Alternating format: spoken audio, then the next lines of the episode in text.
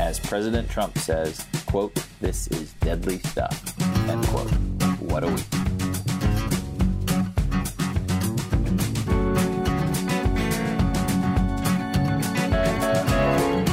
My name is Matt Sinovic. I'm the Executive Director of Progress Iowa. And I'm Ivy Beckenholt, Communications Director of Progress Iowa. Welcome to What a Week with hot takes about the week's news and shout outs for people doing good in the world. This week we talked to Mike Beranek, the president of the Iowa State Education Association, during our interview and how back to school is going here in Iowa. And uh, spoiler alert, it is not going well. So we look forward to that discussion later on in the episode. Uh, but first, we start with what made headlines this past week. Our first headline is the big news of, I think, the biggest news of the week, potentially one of the biggest stories um, in in this election, or certainly this during this uh, uh, pandemic, is that the president admitted that he deliberately downplayed the the threat of the coronavirus. Um, he said that he wanted to play it down to not cause a panic. Um, he did this and a number of other startling admissions in a new book uh, from Bob, Bob Woodward, um, um, and and uh, uh, where he agreed to taped conversations. So these are this is not in dispute what the president said. Um, uh, these are recordings that have been that have started to come out in advance of the book release, including one that we mentioned at the that I mentioned at the very beginning of the episode that he said this is deadly stuff, and this is on February 7th, a few weeks before he called it a Democratic hoax. Um, he was saying that this is that the coronavirus is worse than the flu. Um, so he made that admission in private, but refused to do so in public. So that's the that's the big news of the week, and it's just pretty darn infuriating to hear that he thought and knew that how dangerous this was, but was was saying something else publicly.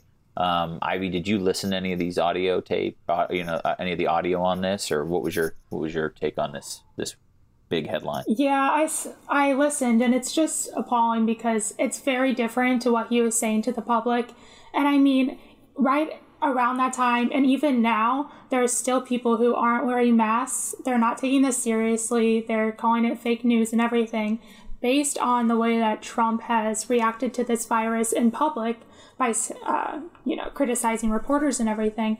So it's obviously, I mean, to me, it's insane that he would hide it to like you know not start a panic, whatever he's saying.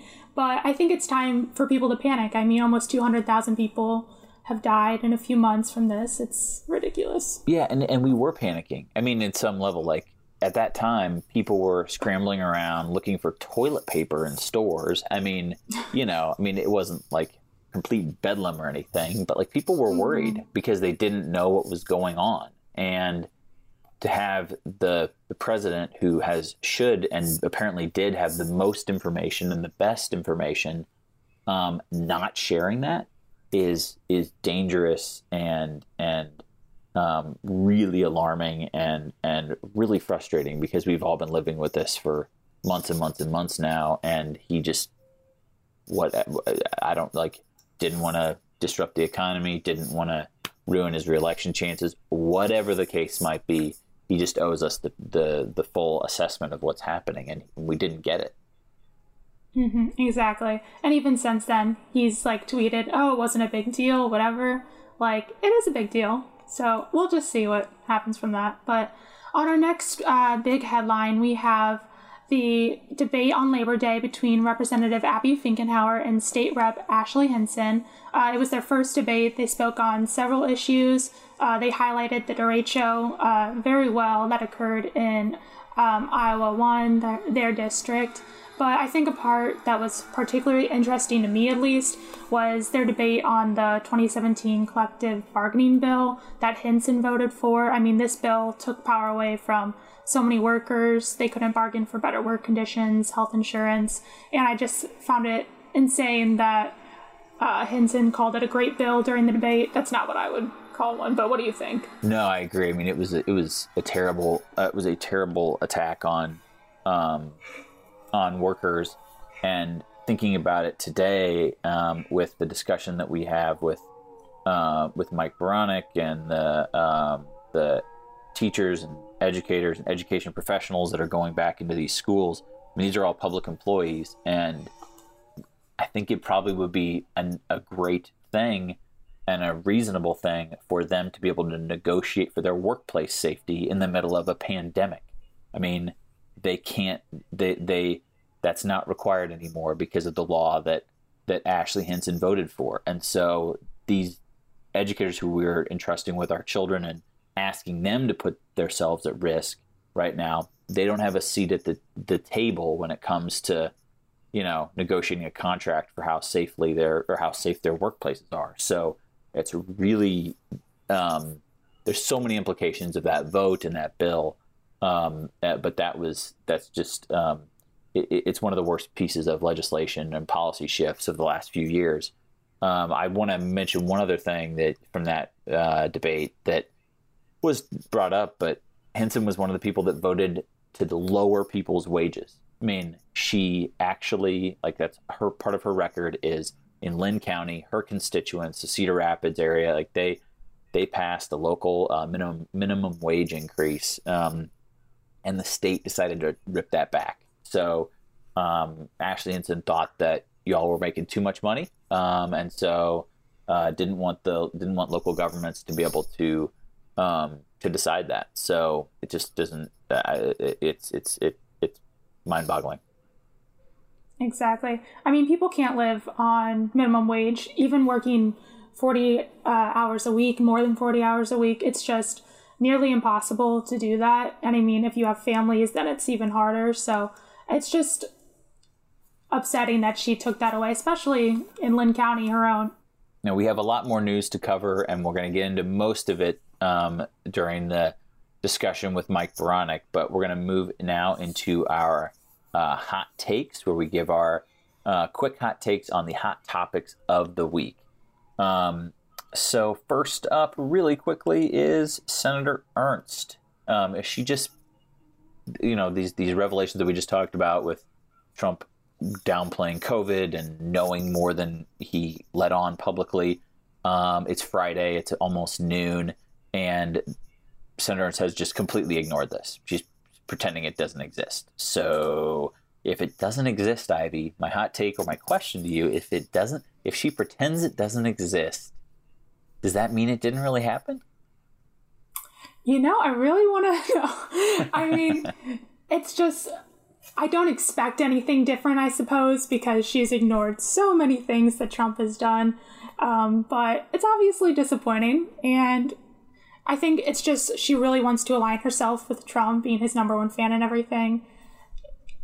Yeah, how it's very rude to your constituents. I think. Like how hard is how hard is it to come up with an answer for this? Just, I mean, even even a bad one. Like she, there's these CN, this reporter from CNN that we can like reshare these some of these tweets that that he's been putting out, like that mm-hmm. that she's said any variation of like, oh, I haven't seen it, to just flat out ignoring the questions. So um, I, it's it's pretty absurd.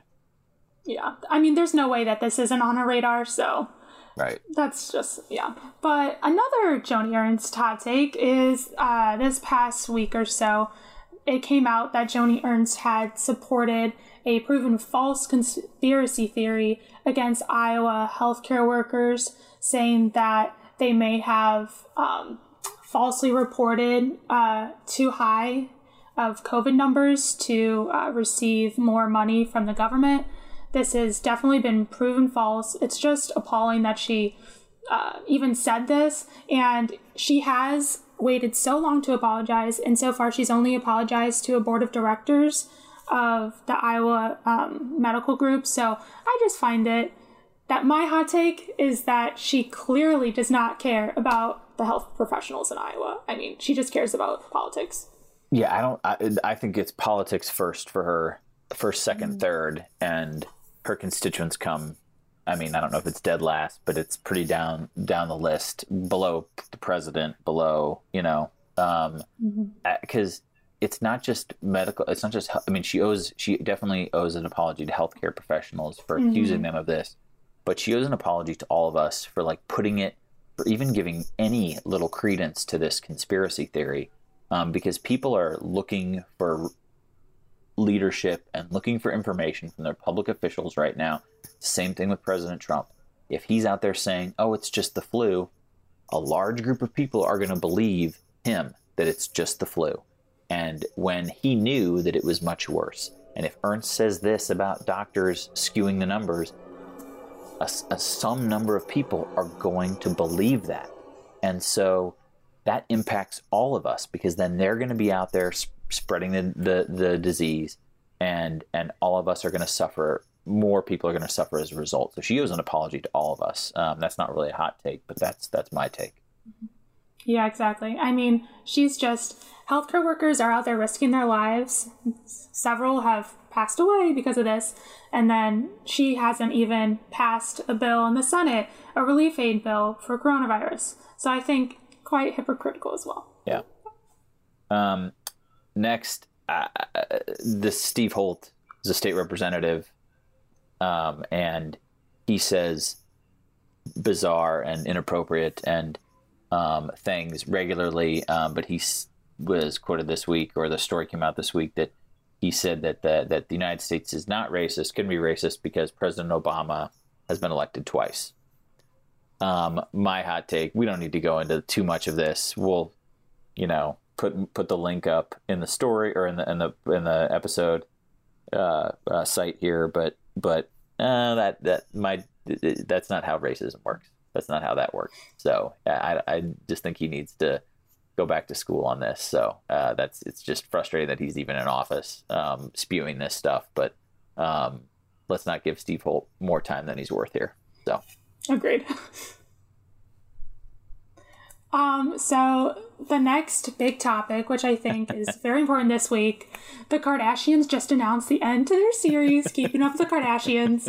Let me tell you, I was napping when this was announced. I woke up about two hours later and I had several text messages saying, I'm so sorry for your loss. I was very worried. I was checking Facebook. Oh my gosh, what's going on? Then I saw, of course, the Kardashians was canceled. I'm still grieving. This is probably I, the worst, some of the worst news I've heard. I I I guess I'm sorry for your loss, but I have never seen one, and I have to like add, I constantly have to remind myself: was there some connection with?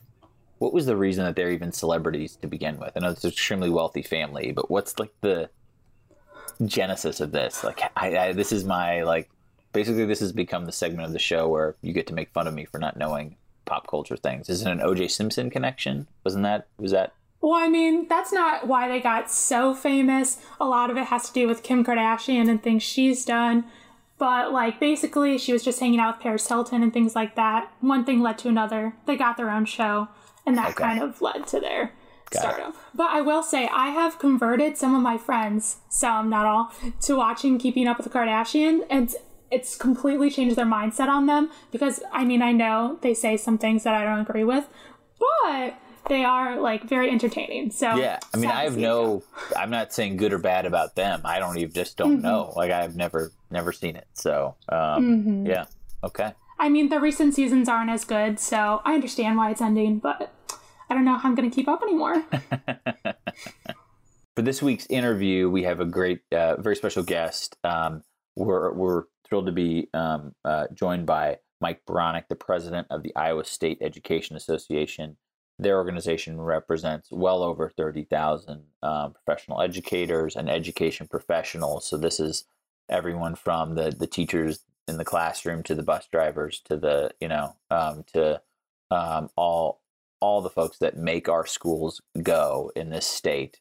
Um, and and so he and they have been really at the the center of the state's disastrous back to school back to school policies that have um, put um, put far too many kids and and teachers and families um, at risk during this pandemic. So uh, listen, uh, encourage you to listen to the whole thing. He's it's it's a great discussion, and Mike gave us so much time and information today. So we're really uh, um, pleased to have him on. And uh, yeah, up next is our discussion with Mike Beranek, president of the Iowa State Education Association.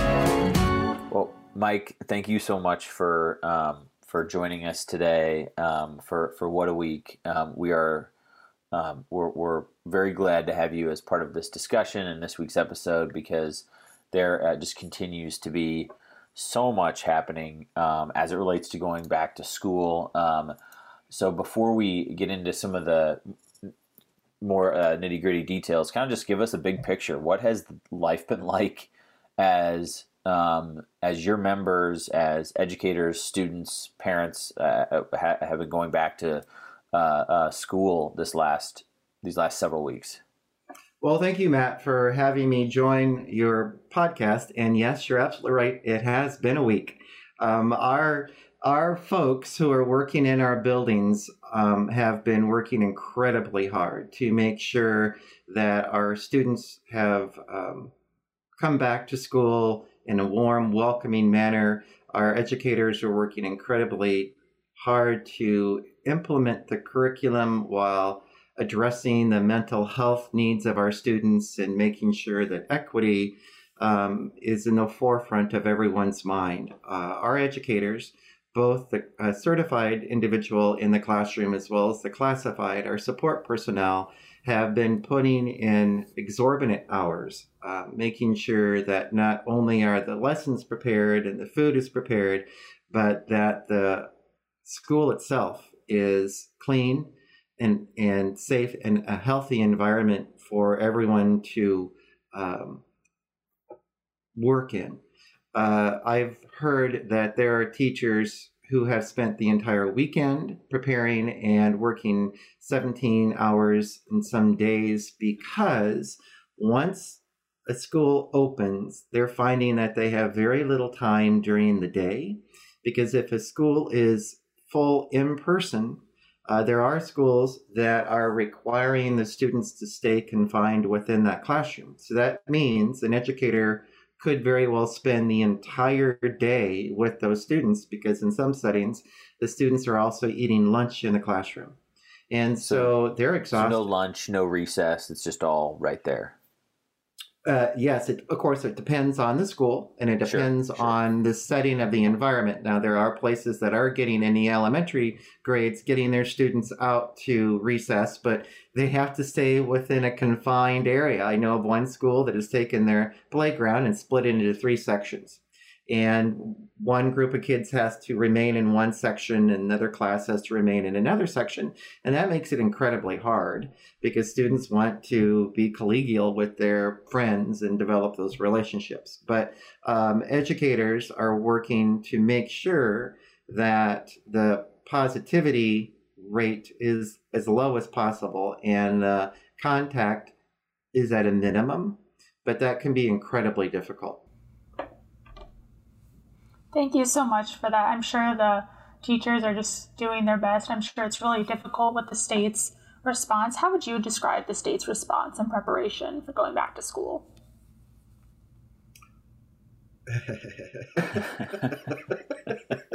Do we need a longer interview for that one? Which word should I use? Um, well, I believe that the metrics established by Governor Reynolds are very irresponsible. And uh, as you may know, there are metrics that are established for when a school district can apply for a waiver to either go to hybrid or fully online virtual continuous learning. And those metrics established um, on July 17th through Governor Reynolds' proclamation far exceed what the WHO and the CDC recommend. The World Health Organization says 5%. Um, if anything over that, then there should be strong consideration for students to participate in school virtually. The CDC says 10%, but ours in our state approach 15% and 20%. And we're just very unsure where those metrics came from and they certainly don't fall in line with what we are hearing from science. We fully believe that we need to be utilizing the scientific data that's out there as opposed to one's own belief system and arbitrary data points. Uh, speaking of, I mean, the, the metrics on the quote unquote metrics I feel like we've heard the governor use that f- word and the, the, the, these phrases about data and metrics over and over and over again. Um, there's been a shift um, in how they count students who are absent, and I mean, I, I, like it, it, it seems like they're. I mean, they're saying the students who they said were going to be abs could be counted as absent now aren't absent if they're in quarantine, or like how are they counting who's absent, and like basically is this like who dealing with like who's on first with the state when you're counting absentees? I mean, how how are like how would you describe their like their absentee shift switcheroo policy? Um, it's very confusing for uh, a district administration and uh, school uh, personnel as well as the community. It, from what I understand now, is that if a classroom has 25 students and those uh, students have a, a peer in their classroom has been identified as testing positive, that student will be recorded on the data system. However, if they also identify that there are 12 students through their contact tracing have been in close proximity with this other student and they are asked to remain at home in quarantine, those other students are not counted in the absentee percentage. And I don't understand that reasoning. I can see where there would be two sets of data provided from a school, the number of folks who have definitely tested positive, but we also in our communities need to know how many students are in quarantine. Because if I was a family, I would want to know what is happening in my local school district on how many students are being quarantined because that will help me make decisions on how I will then interact out into the community. And so I think we're doing a big disservice to everyone involved um, with our schooling of our children by not reporting out the number of individuals who are in quarantine. Exactly. And, and I'm. Oh, sorry, you go. Go ahead. Does that make sense? Did I, did I explain yeah, that well? I think okay. so, yeah. As well as it can be explained, I think. yeah. I think the data has been, I mean, throughout this pandemic, just very confusing. And we've been seeing different reports that the um, Iowa isn't even reporting accurate numbers. Instead, we look towards the Iowa COVID tracker and things like that. So I know that you guys are teaming up with Sarah Willett now for a new tracking system. Could you describe to us like what you are tracking and to go along with that, like why did you create it and what isn't the state doing? Thank you very much. As as we have all learned over the course of the past month, the data that has been provided to us at the state level has not been accurate. In fact, they've had to go back into March and April and redo the data because it wasn't being tracked appropriately. And we're still unsure if they have fully caught up with the missteps that they made prior. And as we just had mentioned, because um, we aren't identifying the number of individuals in quarantine, the data that is provided to us doesn't seem to be accurate and doesn't seem to be helpful when making the appropriate decisions. And so we um, identified an individual by the name of Sarah Willett that is a data specialist. And she had begun the process of collecting data across the state and developed a site, uh, iowacovid19.org. And um, we felt that that would be the best way for our, all of our communities to really know what is happening across the state. And so she has developed a reporting system where individuals can go onto that website and uh, can report that uh, there are these many students that are in quarantine, there are these many students that are um, uh, testing positive, the number of uh, personnel in our schools, adults who are testing positive, and then she checks on that to make sure that it's accurate data, and then she puts it into her system.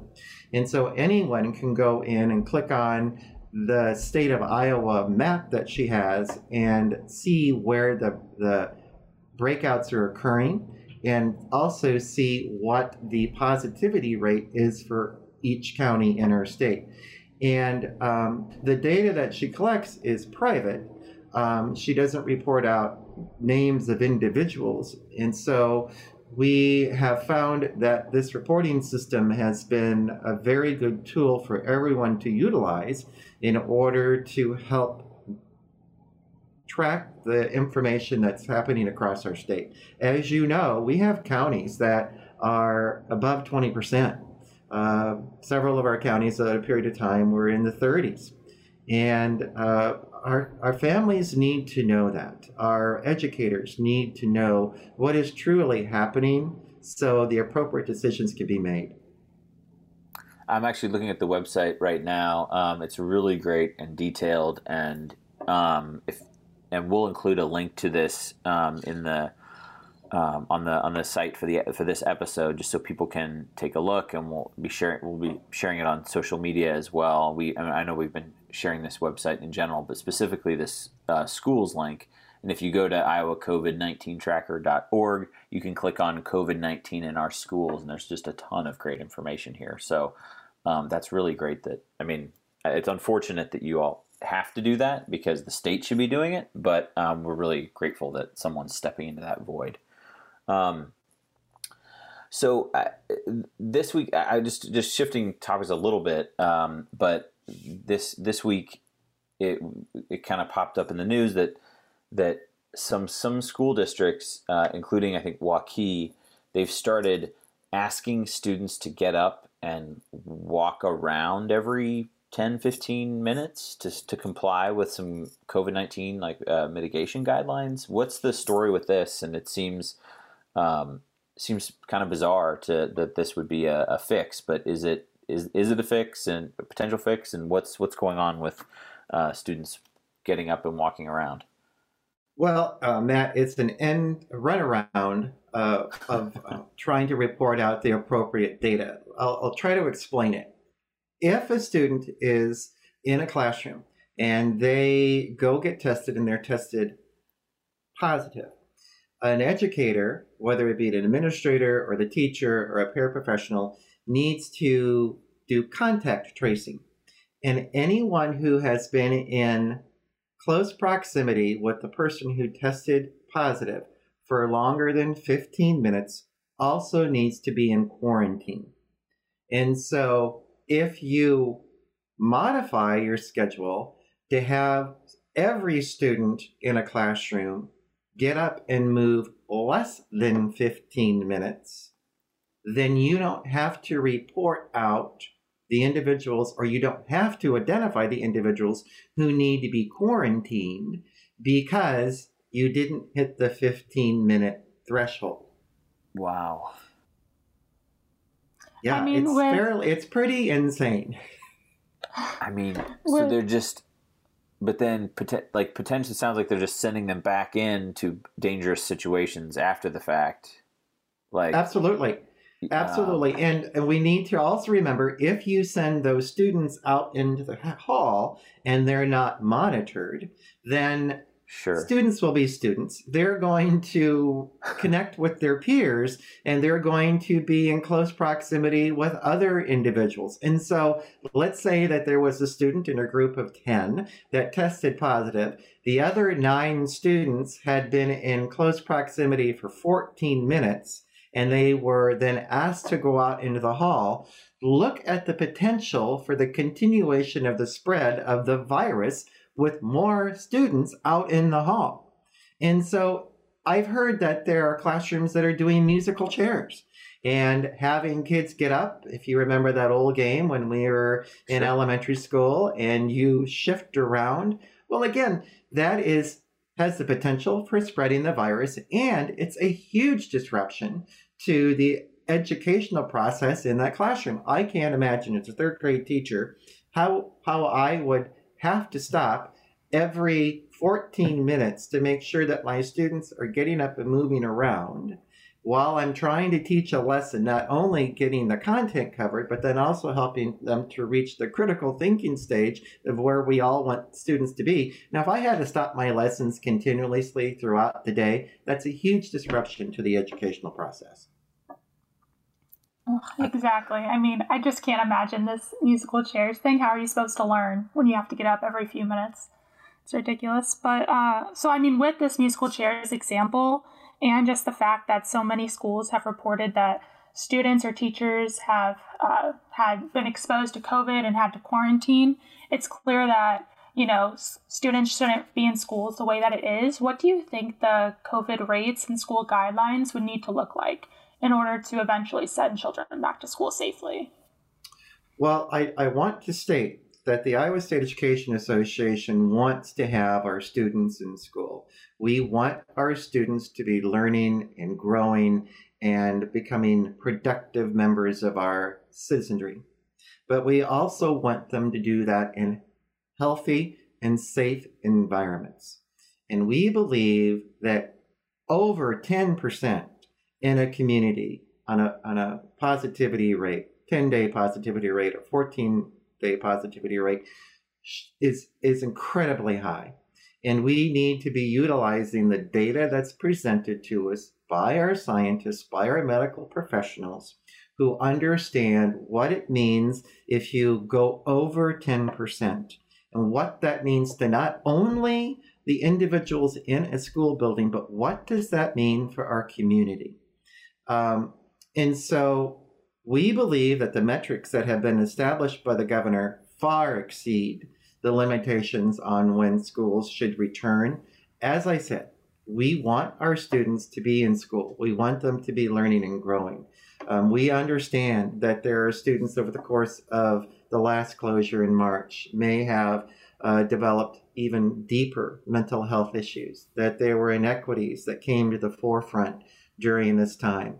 And the best place for kids to be is in our classroom, but we also want them to be in a classroom that's healthy and safe. I mean, I I think we all, or almost everyone, agrees with that. That that the best place, I mean, you, is just to have kids in the classroom. Um, but I, I just want to thank you for we want to thank you for stepping up and, and, and leading on this because it's not happening safely. So many parents are rightfully freaked out about this, and educators going having to go back in the classroom and um, and I'm sure students um, are, are nervous about it too. Um, right. I, well, I, can you um, can you imagine going to school as a young learner and seeing everyone in your building having to go through an different process of socialization, a different process of learning. That you see um, individuals with uh, face coverings or a face mask, which they all need to be doing. We need to have a mandatory face mask uh, protocol here in our state. But so just the idea of, of what that means to everyone in the classroom uh, is really disconcerting. There has been uh, folks, there have been folks who have said that young children can't learn to wear masks. Well, yes, they can. From the from what I'm hearing from my fellow educators is that it really is no big deal for a third grader to be wearing a mask throughout the day. They become very accustomed to that. Just like when we all were forced to wear seatbelts, which we should be, that wasn't an issue. Students now get into a car and they know to put on a seatbelt. Well, wearing a face covering is no different. Um, the one thing that I would like to just always share with folks is that this past January, I went into the doctor to start my shingles shots regimen. And they asked me, Mike, did you have chickenpox as a young individual? And I said, I have no idea. So we had to do a blood test to see if I had the antibodies from chickenpox when I was seven or eight years old. Well, I did, and so I could then proceed with the shots. We don't know what will happen to our students if they contract the virus today at, at eight years of age, what that means to them 30 years, 40 years into the future. And so we can't know until there is more research being done, but there are indicators coming out from various institutions across the country that there is a potential for long term side effects to one's brain, heart, lungs, liver, kidneys from contracting the virus. And so I think we need to not only be focused on today, but we need to be focused on what this means for our children in the future and it, why we would want to manipulate data with the potential of having long term effects on not only our students but the caregivers is very hard for me to understand. I was just talking to some folks in Iowa City, and the University of Iowa is finding that there is a heightened increase in individuals who are coming into the hospitals for um, cognitive issues. And they had had contracted the virus a while back.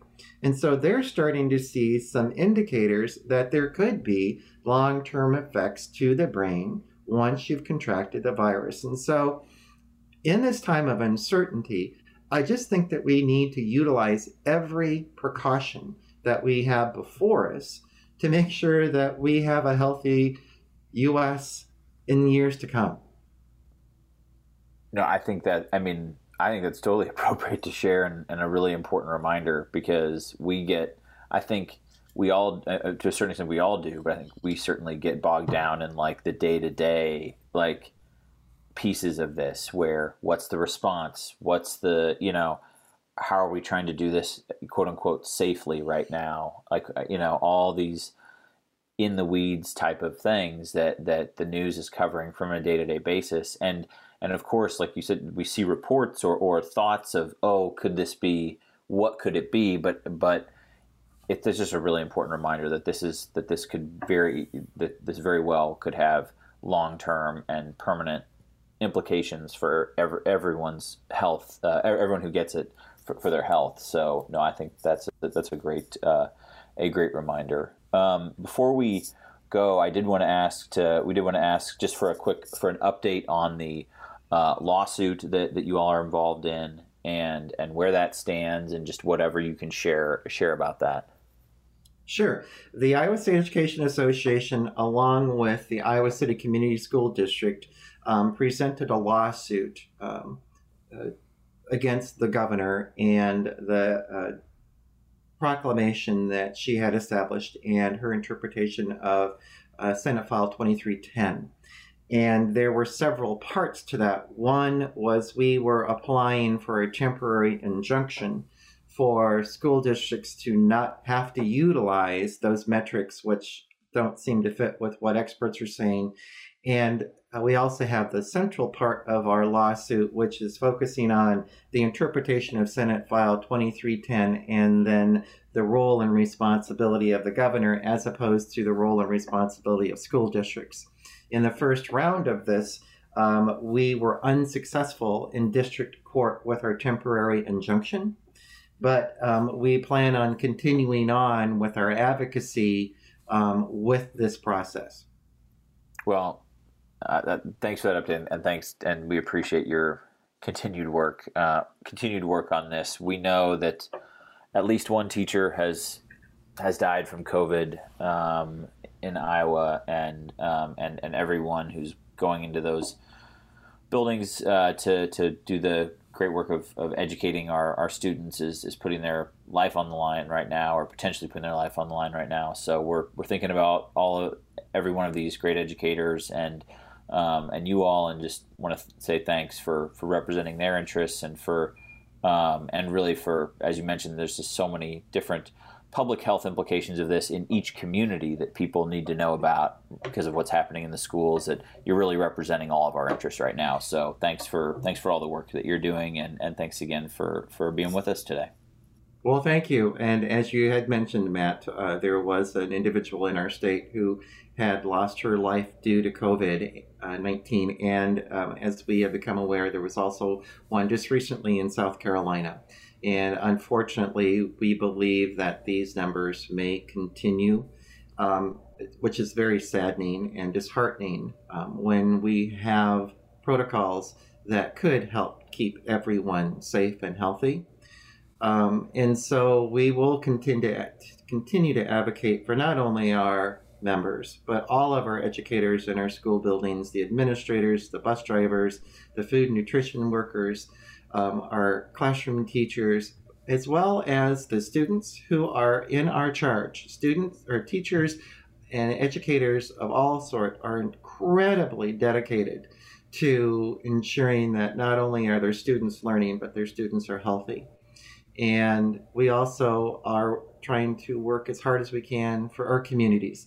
Let's not forget that in um, some of our meatpacking plants, we've also lost individuals to COVID 19. And so this isn't just something that is focused on public school, but it's also focused on the entire community. Is there anything that, that we didn't ask that, that you feel people should should know? Yes. Well, um, if you had listened to several of the news conferences over the past few months, the Department of Edu- the Department of Public Health had made the statement that children are more likely to contract the virus at home than they are in our schools. I don't understand how a Department of Public Health professional can make the statement that there is a stronger likelihood of students contracting the virus in a contained environment in their home than it would be in a school building of five or six hundred children. I was amazed that that statement was made, and it was made several times. And so I think through our data that we're collecting, it's proving that point to be wrong. Well, and the, the spikes or the increasing numbers of young people who are getting the uh, who are getting the the virus um, now bear that out. I mean, I, I so it's hard to match those up with match their claims up with reality. So no, I think that's right. spot on. Thank you. Okay. Mike, I, I, can't thank you enough for, for hopping on it a little bit longer, but it's great, you know, great information. A little longer than I than I thought we'd take your time. So appreciate you oh, being willing to do this and get me yeah. Get me started on this, Matt, and I could talk for an hour and a half. There's a whole lot Sure. So we have shoutouts where we lift up great work happening all over the state, and please send your recommendations for the shoutouts to at Progress Iowa or at Potluck FM. So this week we want to shout out hardworking students who are advocating for their health by uh, pressing for their universities to release accurate data or pressing their universities to move to online classes. Um, clearly, something's not working. There are very high rise cases recently, so just want to shout them out. What a Week is produced by Progress Iowa as part of the Potluck Media Network and would not be possible without grassroots supporters like you. We are mixed and edited by Greg Howenstein. For more information, visit potluck.fm. Find us on Apple Podcasts, Spotify, or wherever you get your podcasts. Be sure to leave us a five star review and subscribe. See you next week on What a Week.